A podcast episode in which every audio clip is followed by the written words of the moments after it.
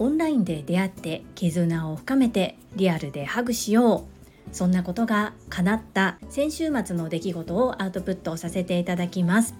このチャンネルではサラリーマン兼業個人事業主であるパラレルワーカージュリが家事育児仕事を通じての気づき工夫体験談をお届けしています。さて新たな1週間の始まり皆様はどんな素敵な1週間にされますでしょうか？本題に入る前に告知一つと私の大好きな Voicy チャンネルの紹介をさせてください。まずは告知です。7月29日土曜日兵庫県西宮市勤労会館大ホールにて株式会社新規開拓代表取締役社長朝倉千恵子先生の講演会が開催されます。会場は13時開演が14時16時終了予定となっております。参加費用が一般3000円。後日のご案内で VIP 席の準備をしております。今回看護職の方々をメインに行う講演会ですが女性専用の営業塾トップセールスレディ育成塾そしてトラファミリーの方々そのお知り合いの方々は参加することが可能です。もしこのラジオを聴いてくださっている方の中でどちらのコミュニティにも属していないけれども参加したいと思う方いらっしゃいましたら私までご連絡いただけるとご紹介させていただきます。皆様ふるってご参加どうぞよろしくお願いいたします。主催は有限会社ラゴマジョーレピース訪問看護ステーション代表取締役社長青山由美さんです。青山由美さんは女性専用の営業塾トップセールスレディ育成塾オンライン版の第6期第8期の卒業生でいらっしゃいます。私は第7期の卒業生ということで全力で応援しております。皆様のご参加お待ちしております。この講演会でお話をくださる株式会社新規開拓代表取締役社長朝倉千恵子先生は Voicy のパーソナリティを務めておられます。毎週月曜日から金曜日の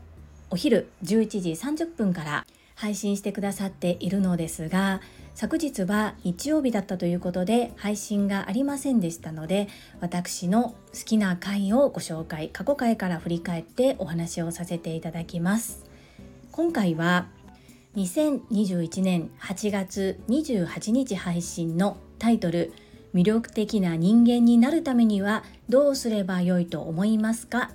です。朝倉先生のご経験や人生の大先輩から教わったお話などを交えて難しいけれども大切なことを教えてくださっているのですが是非本編を聞いていただきたいんですけれども一部抜粋してお話をさせていただきます。魅力的な人間になるためにはどうすればよいのか。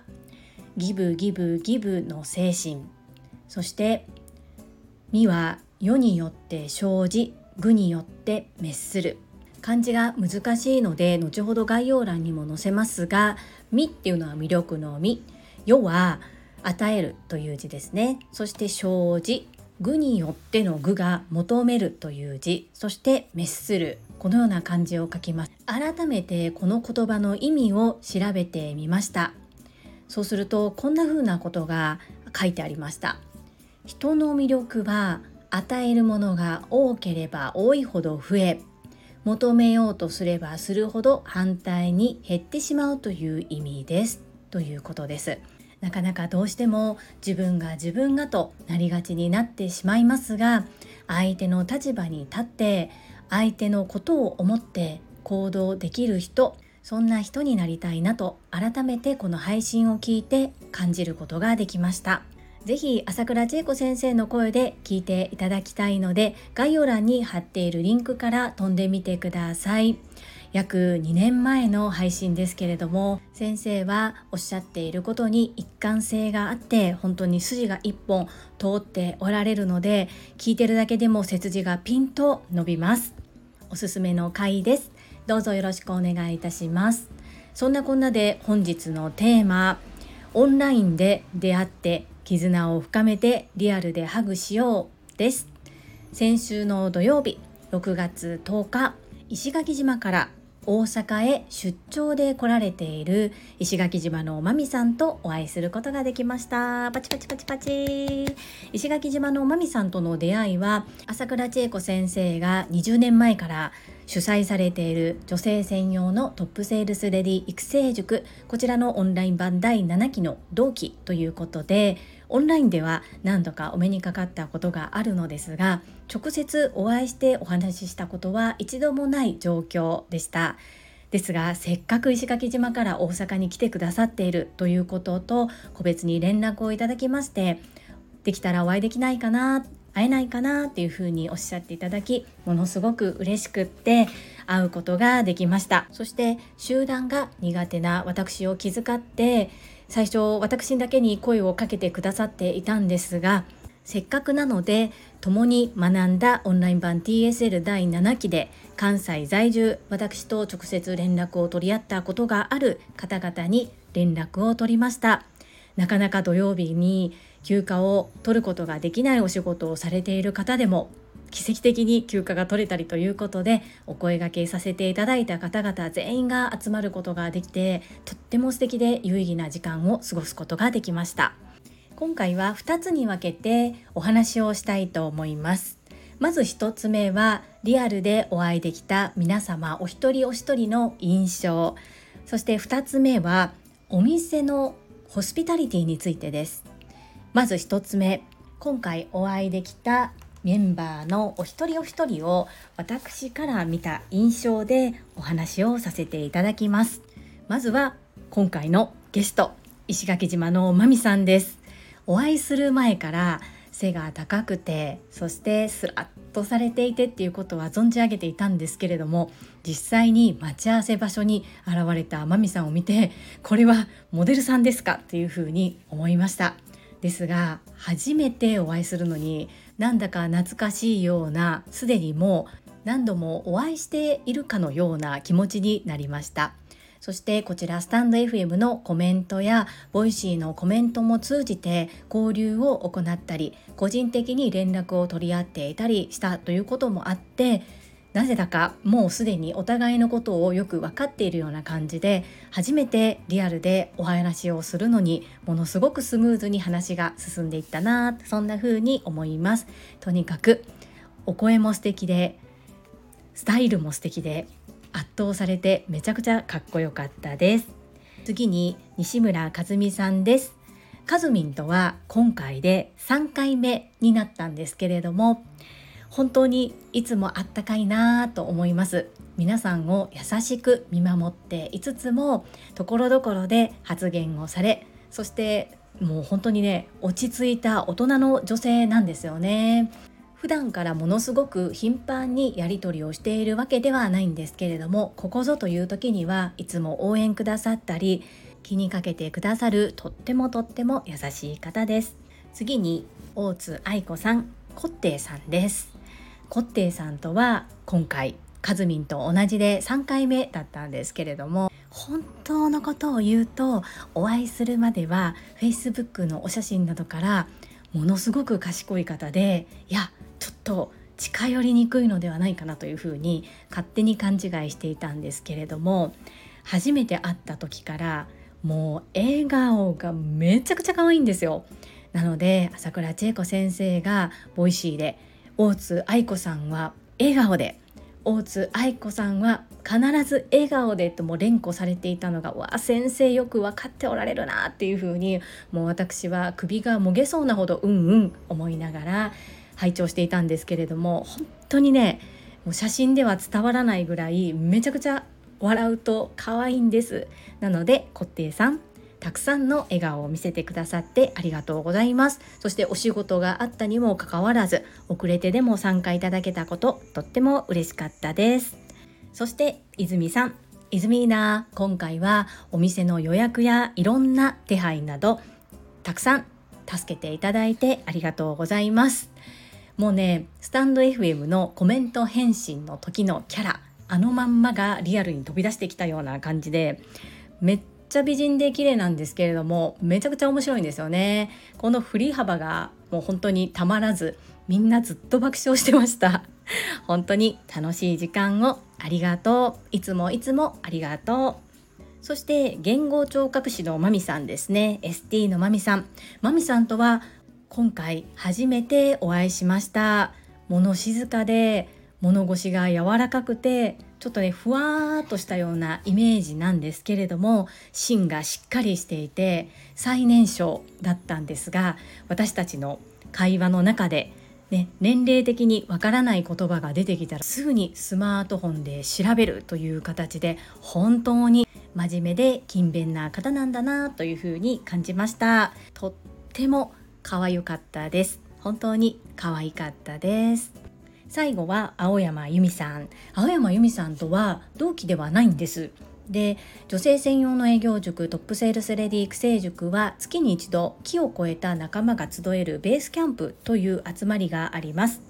そこにまあ、私もそんなにたくさん回数今まで出たことないんですがたまたま出た時にブレイクアウトルームでご一緒させていただいて同じ関西ですねっていうところから Facebook でメッセンジャーでつながらせていただいてのご縁となります。そんなご縁からまさか今回7月29日開催の朝倉千恵子先生の講演会。こちらのお手伝いをさせていただくことになるとはという感じなんですが最初看護職の方々メインの講演会ということで参加されるのは看護職の方々のみの予定だったことがあり私は宝塚市に住んでいるんですけれども青山由美さんは西宮市隣の市で開催されるということでいや何か受付ぐらいでも手伝えたららなという感覚でお声がけをしたところ蓋を開けてみると参加資格が変わっておりまして今のような形になっております。そんなこんなで今は人の応援が大好きで趣味そして若干変態気味の私がおせっかい魂たっぷりに開催に向けてお手伝いをさせていただいているんですけれどもいつもそんなね本当におせっかいたっぷりの私のことをありがとうっていうふうに言ってくださるとても優しい方です。お一人お一人もっともっとたくさん語りたいのですがこの辺りにさせていただきます。2つ目のお店のホスピタリティです。実は事前にいろいろと石垣島のまみさんにサプライズを仕掛けたくってお店とやり取りを泉さんがしてくださっていたんですがなかなかこうイレギュラー対応を受け入れてもらえないことにより私たちはうん、あんまりこうホスピタリティのあるお店ではないのかもしれないねという感じで伺いました。ところが行ってみるとなぜそのイレギュラー対応ができなかったのかということがよく分かりました。それは昼間でしたが満席でした。とってもお忙しくされていました。さらにお料理のお味はもう抜群だったんですね。私は韓国に20回以上行っている関係で今回のレストランが韓国料理のお店だったんですけれども偉そうには言えませんが本場の味を少しは知っている私からしてもとても美味しくいただきました。そして地下のお店だったことがあり携帯電話の電波が入らずいやーこれコッティさん遅れてくるしどうやって連絡を取ろうというふうに考えた時にすみません。Wi-Fi 使わせていただくことできますか？というふうにお願いしたところすぐに Wi-Fi の接続をさせていただいたりお料理の説明や価格帯の説明などもどの店員さんもとても分かりやすく説明をしてくださいました。さらに一番驚いたのは私たち予約が11時30分からだったんですけれどもお店を出たのはもう4時前だったんですね。これってだいたい2時間3時間ぐらいだと思います。でその後次のこともあるのでそろそろっていう風な形で声かけされてもおかしくない中私たち一番最初に入って一番最後までいたんですけれども嫌な顔を一つせずこうねガハガハめちゃくちゃ爆笑している私たちを見守ってくださり最後まで笑顔で対応していただけたということでこのホスピタリティという言葉の意味を改めて考えさせられました。何でもかんでもやりたいことを受け入れてもらえるのがホスピタリティの高いお店なのではなくやはりできないことはできない無理はしない。その上でお客様にいかに居心地よくいていただけるのかというところを考えたサービスだったのかなというふうに受け止めております。また利用したいお店だなというふうに学ばせていただきました。本日はオンラインで出会ってリアルでハグしようが実現したお話をアウトプットさせていただきました。この配信が良かったなと思ってくださった方はいいねを。今後も聞いてみたいなと思ってくださった方はチャンネル登録をよろしくお願いいたします。そして皆様からいただけるコメントが私の宝物です。とっても嬉しいです。コメントをいただいたり各種 SNS で拡散いただけるとものすごく嬉しいです。どうぞよろしくお願いいたします。ここからはいただいたコメントをご紹介いたします。第652回3週間ダイエット報告をした結果にお寄せいただいたメッセージです。泉さんからです。ジュリアーノ何？このグラフ。これいいね。毎朝スパルタなサムネでドキドキしております。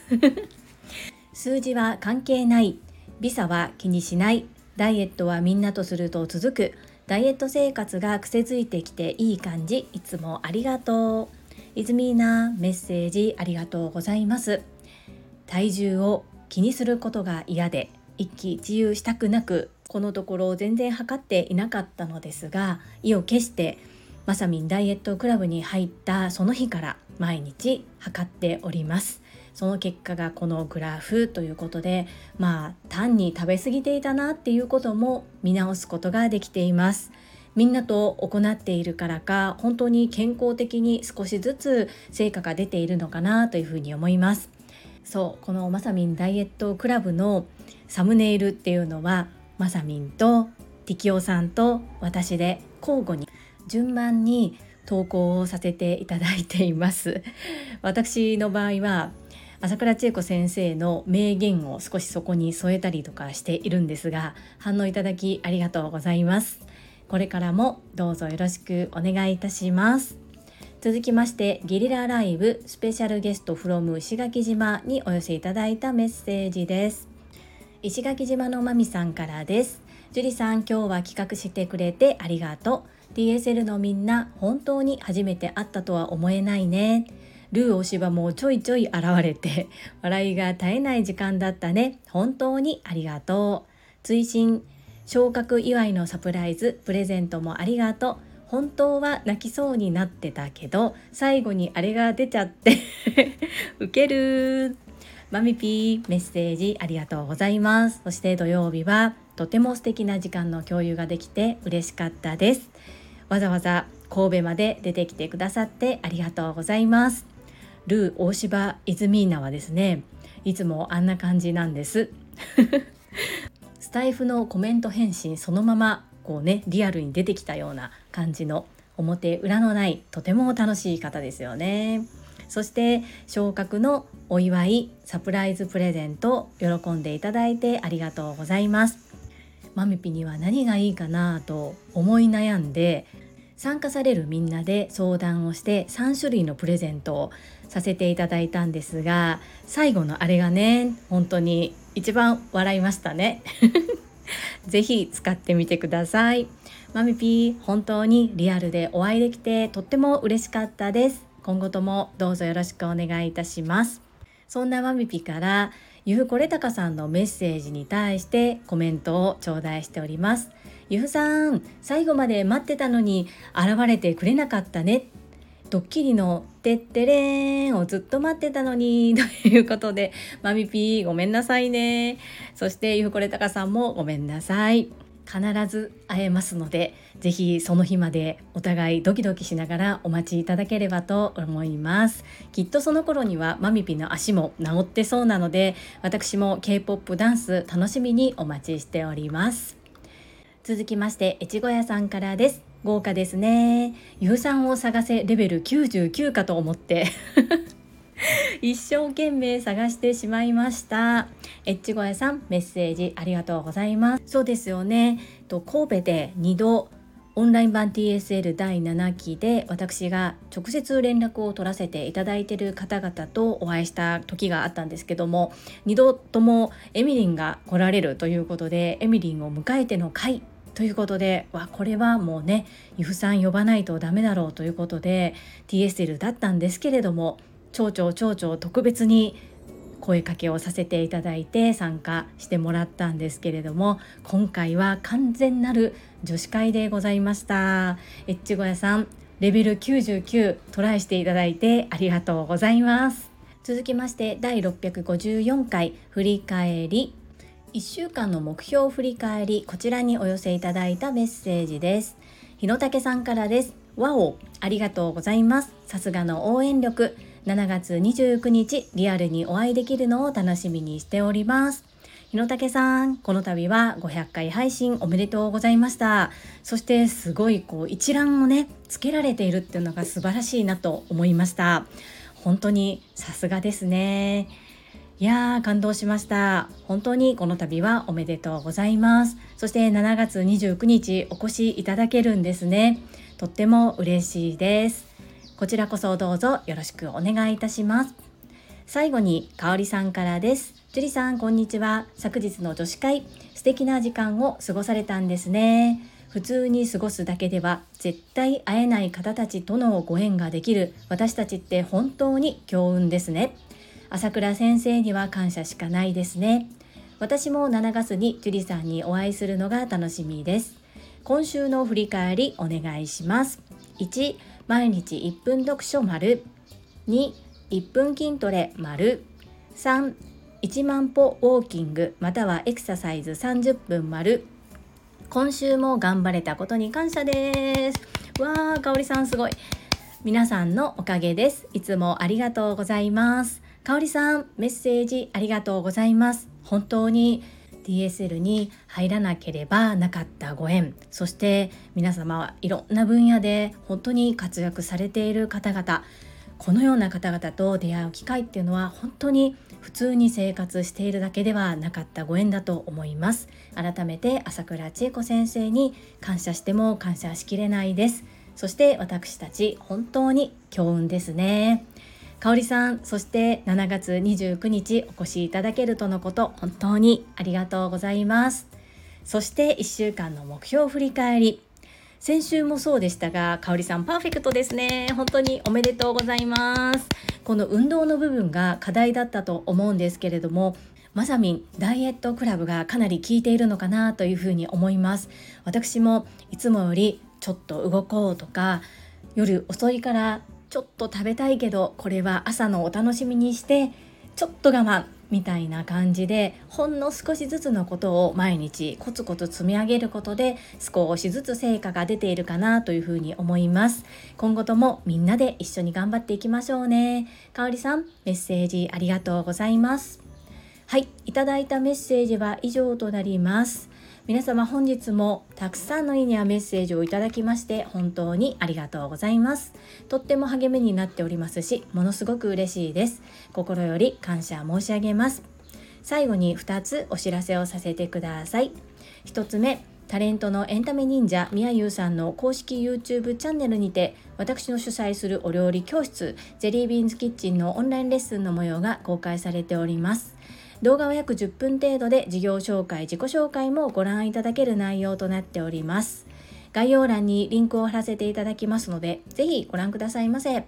2つ目100人チャレンジャー in 宝塚という YouTube チャンネルにて42人目でご紹介をいただきました。こちらは私がなぜパラレルワーカーという働き方をしているのかということがわかる約7分程度の動画となっております。概要欄にリンクを貼りますので合わせてご覧いただけると嬉しいです。どうぞよろしくお願いいたします。それではまた明日お会いしましょう。素敵な一日をお過ごしください。スマイルクリエイタージュリでした。